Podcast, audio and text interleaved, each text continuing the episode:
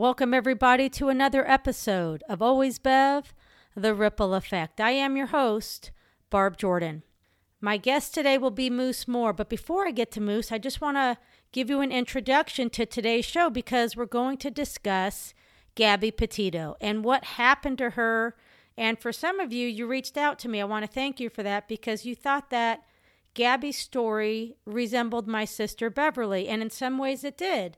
They were engaged, they were charmed or manipulated for this great idea and got taken into an area of isolation where their lives were ended. And we're going to take a look at Gabby's story because obviously without knowing anything prior to this trip, there's some concerning behavior that happened on this trip. And one of those things was when there was a disturbance and somebody called the police. I've taken a look at the videos and the police cams, and what you see with Gabby is somebody who's fearful, somebody who's crying, she's alarmed, she's scared, and they interview her. She can hardly speak in complete sentences. In fact, she's even apologizing at times saying, "Oh, I'm OCD." So she minimizes what has happened, and she takes the blame. But she's clearly scared and upset. And then you take a look at him, Brian Laundrie, and he's relaxed, he's cold, he's got a blank stare, his body language is unthreatening, it's calm, his hands are in front of him, and he's joking with the police at times. So this is the description of classic domestic abuse. What we do know is that it's a homicide investigation and the cause of death is pending. Of course, Brian's on the run, right? He kills her and he runs away for his life. And, you know, he's going to do one of two things. He's going to kill himself or he's going to be found. But as we look at this, you know, they were engaged since last July. And let's go to this incident that happened on August 12th where they're pulled over for speeding. And I want you to know that when they were pulled over, somebody called 911. And in that 911 call, they stated that they saw Brian slapping her. The witness then says he sees Brian lock Gabby out of the van. Mind you, it's her van. And so out there in the middle of nowhere, think of the fear of being locked out of the van with the possibility of him driving away. Now, there's another witness says, you know, he saw Brian push Gabby. We know that Gabby and him got into a scuffle. He's got scratches on his face. So, of course, he's the only one with a mark. And the officers declined to charge Gabby with domestic assault. It's unbelievable. And they did this even though the 911 caller says he saw Laundrie slap her. He saw Laundrie keep her out of the car. He saw them fighting. So it's really the turning point, I think, in what could have kept Gabby safe. The officer had them spend the night apart. He said, "Now, Gabby, you'll spend the night in the van, and Brian, well, you'll go to a hotel." I wonder how many minutes and hours transpired before Gabby's text started blowing up with Brian's manipulation of when they could be together again. There's a lot of twists and turns in here, but this is some of the meat of this story. And for Gabby's family, unfortunately, they began to worry when her 3-time-a-week FaceTime calls with her mom stopped. The text messages stopped. The social media posts stopped. Obviously, red flags. And, of course, Brian returned September 1st with no sign of Gabby. And somewhere along the way, he went on the run. All right, I'm going to bring in my guest, and I'm going to bounce some thoughts around with one of my favorite guests who has joined me in every season of this podcast. Everybody loves when I have Moose Moore on this episode. Moose, thanks so much for joining me today. Well, you're so welcome. It's an honor for me, and I'll do anything for you, Barb, because you're really doing some great work, and I love helping you. Ah, you're awesome. You're awesome. Listen, a tragic story transpired over this past week. In fact, we were going to talk about warning signs of terrorists and active shooters on this episode, but you and I are so intrigued by the Gabby Petito story that I wanted to ask you a few questions about it. Would that be okay? No, I think that's great. And if we can work in the other, we will do that. Okay. All right. You got it. You got it. Listen, they're engaged and, you know, they're decided it seems so harmless. We're going to go harmless to some. We're going to go on a cross country trip. So there's a lot of things, but one of the first things you always talk about is isolation. So when you talk about driving cross country, whether it's by yourself or with your fiance or with your family, what are they facing? Well, I think that, you know, there's going to be more to this story that comes out with friends and family when it's all said and done. And it's probably all going to be the same pattern. They had some issues. They probably fought some. They maybe weren't really compatible in certain areas. He might have had a temper that people had seen. I think that, you know, when you're 22 years of age and you're going with cross country for a 2 to 3 month trip, there's so many questions in my mind. I just can't even put my arms around it. You're going to sleep in a van. You're going by yourselves. You're not married. Is there been some issues? You know, you're going to be out there. And if nothing else, the isolation that you talked about, you don't know who's going to be out there and you don't know what you're going to encounter in terms of predators, whether it be natural predators or human predators. So, gosh, this was a big, big decision that they took that obviously both sets of parents agreed to. I mean, they were engaged. They were 22, but supposedly they were living with his family. That's a red flag to me. You've got to be kidding me. You know, I've been engaged before and I didn't live with my in-laws. You kidding me? I mean, it just, those are some of the unknowns to me, but more will come out on this, Barb. Obviously what's gotten me more concerned was the fact that there was a domestic incident and the police did respond to it. And that's what's gotten me so concerned, because with all my experience, it's been if you go to a domestic report of violence, that you separate them and one's pulled out of the situation at least for 24 hours, and that wasn't the case here. And there was obviously one had been hitting and pushing. I think that was identified in the police report. He pushed her. Well, that's domestic violence. It doesn't have to be a black eye or a cut lip. That was identified. And then one of the park rangers, and I read her testimony, and she says she hadn't even looked at her. She has not looked at her body cam. It's so upsetting to her because she realizes that she probably, they told them, hey, you two need to be separated tonight. Don't be in the same location. And that was told to them. That nothing else was done. She did recognize the female resource or park ranger told her personally, hey, you know, you ought to get out of this relationship. So she recognized that there was some danger there. She claims that I didn't think it would be violence, but there was something that wasn't right. So. Yeah. When I look at the law enforcement, I mean, I just think that it's inexperienced to say to a 22-year-old, okay, so what you guys are going to do is you're just going to sleep in separate places tonight. Yeah. You know, at what point in the night don't you think that the guy is going to be texting her and calling her and persuading her to come be with him? You know what I mean? Like, just because the police say you two sleep separate tonight. Yeah. We all know that didn't happen. And if it did, it didn't happen very long. The whole thing's crazy to me. But I think that, you know, for our audience and your audience, here's the thing that I want to delve into because it makes sense to me. And you and I've discussed this many times. And here I am a man. So this is two good opportunities here. Men don't change.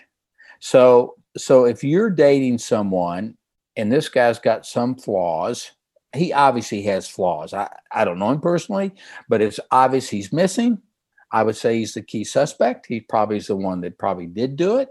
But But men don't change. So when, and you know, Barb, and you and I have been on college campuses before, and we've told these female athletes, hey, if you're dating someone that is overbearing, he texts you constantly, he's jealous of your time, he doesn't want anybody else around you, and you as a female think you're going to change him, I am as a male telling you that'll never happen.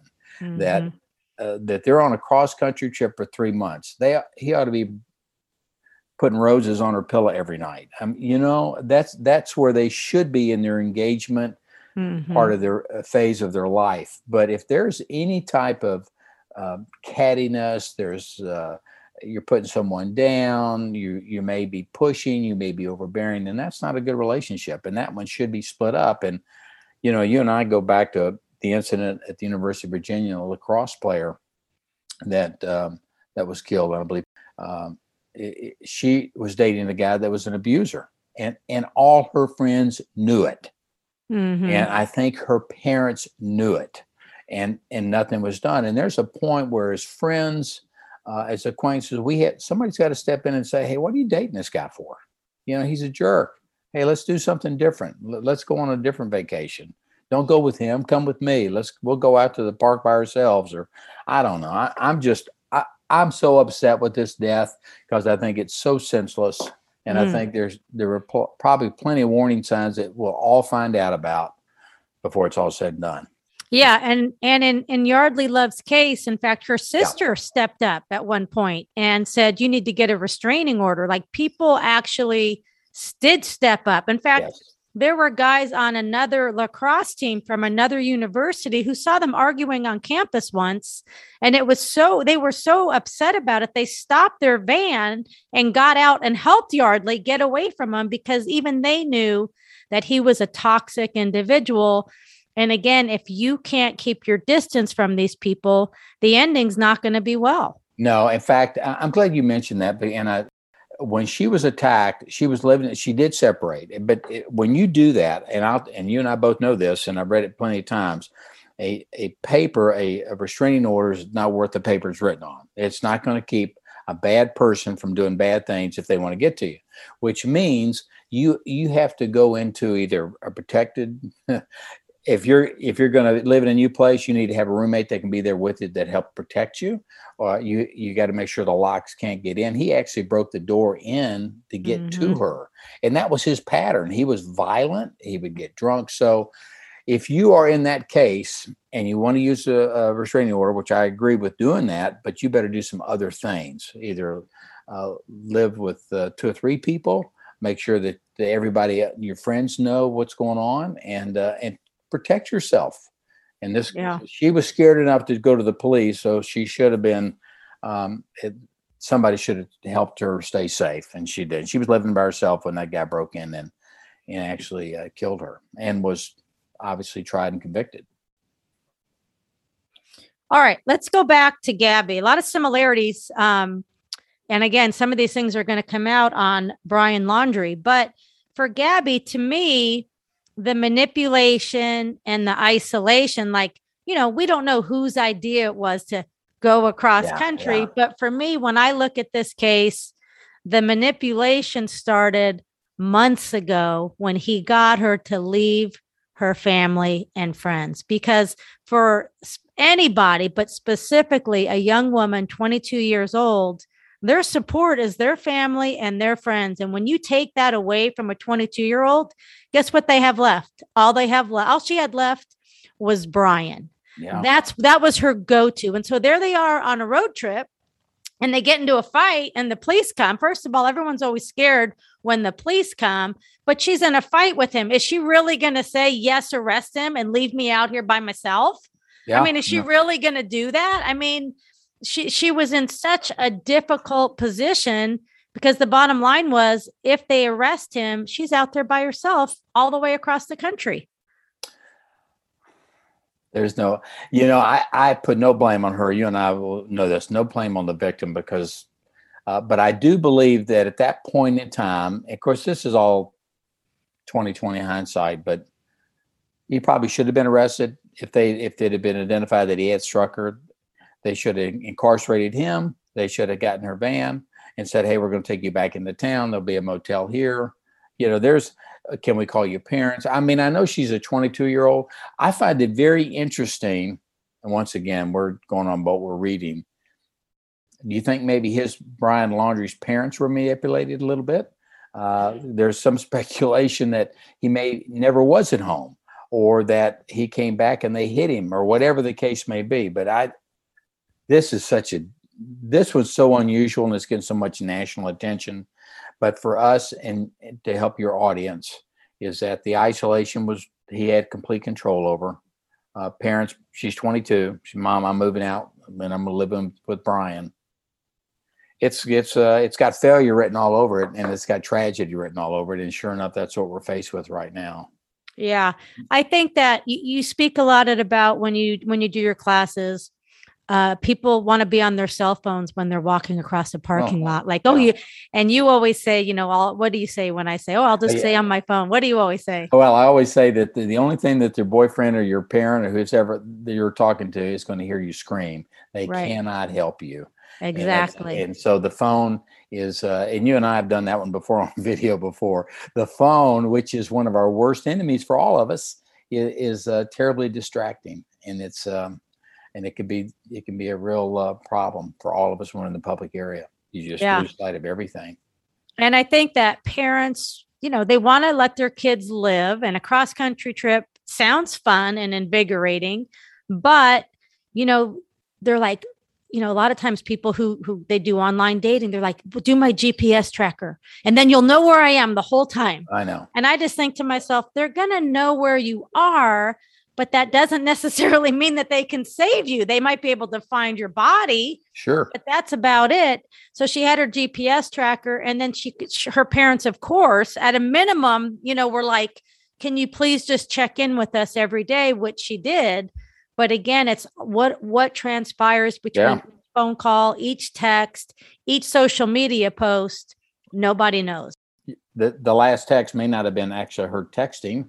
And then, of course, we're losing cell coverage, so you're not going to hear from me. It was a complete fiasco, and it's just, I feel sorry for everybody involved. The parents, certainly the parents of Gabby, because they're going to be questioning, what did we allow happen? And part of that is the foundation that we set as parents and as friends to try to help and not let these people make these, what I would call, pretty dumb decisions. But, you know, he's a bad guy, and I feel like he's a bad guy. I think I'd be shocked if he's not involved with her death.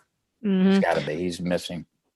Well, let's talk about the manipulation, because obviously, I mean, I'll just lay all my chips on the table. I think it's safe to say that Gabby was manipulated during this relationship to make decisions that probably she had to be persuaded into. Mm-hmm. And then, you know, the boyfriend puts that on her. Tell your parents this, tell your parents this, we'll do this. And, you know, it's a convincing factor. You know, you've been a parent, you know how your kids make it sound grand and safe. And we're going to do all these things, so we're okay. And it's just, it's really tough, because her parents seem like wonderful people. And it's not that they made a bad decision. It's they were fooled. Yeah, they were conned. They were charmed. That's exactly what happened to them. I think that, you know, as a parent, one of the things that you have to be concerned with, and of course, she was older, so that was a whole new twist to it. But, you know, sometimes if you, as a parent, I call it the red flags, if you're feeling something that's not right, and they could not have been happy, because obviously there was some incidents that happened before they traveled, according to her parents. They've got to almost step in and say, this is wrong. You can't do this. And she obviously loved her parents, whether they stood up and said no. I know as a parent many times, and there'll be people that'll listen to your podcast that are parents and have kids that are in college age kids. You know, we as parents can't be your best friend. We have to be the ones that be the, if you will, the adult that makes the decisions. And I've told my kids, as I was raising them, and I have 3 wonderful kids and 11 grandkids now, but I'll tell them, hey, you know, I'll be the bad guy. You know, I know the peer pressure is tough. You're getting pressure from whomever. Here's the rules. This is how we live. This is the decisions being made. You tell your friends that it was my decision, and that Dad said I can't do it, and I can't do it. You know, I still live under the house, or anyway, it's one of those things. The manipulation, you know, when your brain is being developed, and when you're 22, it doesn't mean you're the smartest person in the world either. Not putting blame on her again, but I wish somebody had stepped in, and I wish some friends. And I, once again, Barb, it's going to be interesting to see as more information comes out once this is put to bed. And I think hopefully we can learn from it. And yeah, let me ask you this, because you know, there's different types of predators in the world. Some are scary. Some you can just look at and be like, bad dude over there. Yeah. You know, whatever they're wearing, it's just a look, and they look evil. But this guy, Brian, he doesn't necessarily look like a bad guy. He looks normal. And that is a different type of predator. So when you have observed the different pictures of them together, do you see anything that gives you any sort of warning? You know, you don't. And that was, pictures are just one dimensional, obviously. You know, they're together and they're smiling and their arms around each other. I'd probably have to look a little bit closer, and those are just two pictures that the media has posted that's been given to them by the families. But you know, when you talk about predators, the predators that we know, the ones that may be in your class, that may be the person at the coffee shop that always speaks to you, that is an acquaintance, not necessarily somebody you know. I always say that if someone is too charming, and overbearing in terms of their efforts to be charming, there's usually a connection. There's something that is not quite right. I can't tell in this guy's case. I think they were together for quite a few years, and I don't know all that, so I better be careful what I state. But I couldn't tell anything in the pictures, but behavior, manipulation, come move in with I mean, it's one thing if you're going to move in with your betrothed and you get an apartment and you're really working hard to make it work, but when you move in with your parents as a betrothed, that's something that, why are you doing that? I don't, you know. If you can't afford to live by yourselves as engaged, if that's what you choose, then you're not ready to live with each other. Yeah, I saw a video. It was Brian's sister this week after she was missing, and he was missing, and she was bold enough to come on the news and say she's like a sister to me. And I want to say, if she was like a sister to you, you wouldn't have let her go. Amen. Yeah. And kept silent however many days they kept silent when this child was missing. But my understanding is he shows back up with her van and not her. Right. And nothing is said about this. Even if he lied to them and said, well, she stayed in a hotel out in Moab. Well, come on. I can't imagine that you'd leave anybody you love and not contact them right away. Say, hey, I'll send you an airline ticket. It's just so it's horrible. And I'm sorry that it's happened. So I want to ask you a question, and I've asked several men this question this week. And I've asked why is it that men can get mad at each other? Two guys. Why is it that men can fight each other, two guys, but they don't kill each other? They don't strangle each other. Why is it that not every man, but when certain men fight with a woman, why do they feel the need to kill them? Oh, wow. Well, you know, one of the things that I do teach in Gabby's case, there's such a fine line between love and hate, and I'm not sure what, and there's no excuse for him if that's what he did. Men, I think, because you have an adversary that may be more difficult to strangle and to kill because it's a man and he can maybe meet you halfway in the fight itself. But from a female, I think a lot of that has to do with power.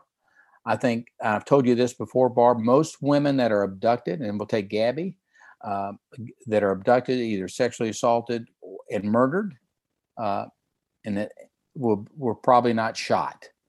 I dare say that when they do an autopsy, we find out that Gabby was not shot. So that means men that prey on women, that will kill women, they've got a real anger issue. They're sick. And I find that most of them will try to use their hands.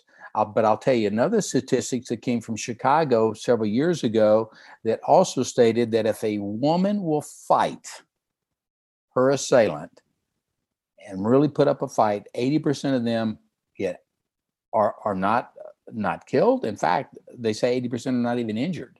So there's a point where we, and I'm a parent that's raised two daughters. I was a little different because I was in the service, but we have to teach our girls, our women, and you were an athlete. So, and you had your dad, you've told me the stories where you the boxing and around your head, and you had brothers and that was, so you weren't afraid to fight. You were kind of raised that way, but there's a lot of women, I would say 90%, that are never taught to defend themselves or how to defend themselves, or it's okay to put my thumb into their eyeball. And it there's things that we can teach. And so men prey on women because they think they can win.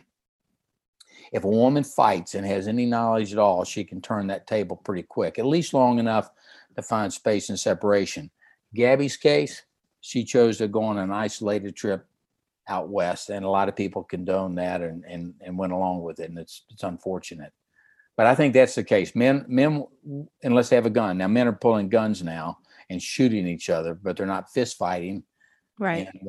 And they're usually not being beaten with baseball bats. They're usually being shot. So, but you can also fight someone that has a baseball bat in their hand. So that's all a trained skill that I encourage people to spend a little bit of time. You can learn a lot just by studying. But women, we need to teach our women how to avoid it, how to use predictive profiling, how to make better decisions if they can on these men that will try to trick them. And then if they are tricked, on what they can physically do to try to get themselves out of danger. Yeah, I agree. Recognizing the warning signs before we even let them into our inner circle. And the more that we are equipped to do that, the safer we're going to be. Yeah, I agree with that. Yeah. All right. Listen, I thank you so much for all your time. Great stuff. Okay. Well, you call me anytime, Barb. You know, I love doing this. Big demand for you, Moose. Oh, well, I'm sorry to say that, but I'm glad I'm here to help. I always enjoy getting Moose's thoughts. Very skilled in what he does, especially in the area of predictive profiling. I've learned a lot from him. A question for the audience about Brian Laundrie, and that is, did anybody notice how his appearance changed throughout the trip? When he left, he was clean shaven. And of course, when you're on a cross-country trip and you're camping, you grow a beard. But somewhere along this trip, he trimmed his beard. And I also think that that's weird. Why would you change? Why would you trim a beard when you're staying in camping grounds on a trip? And part of that is maybe it's so people weren't able to identify him, if in fact he had intentions of doing harm. I'm sorry for Gabby, and I'm extremely sorry for her family and for her friends. It's a crushing story, and it does, for me personally, it does hit close to home. All right, I'm your host, Barb Jordan. Thanks for joining me in another episode. Don't miss our upcoming episodes. It'll be on guns for terrorists and active shooters. What are the warning signs and what you can do to stay safe?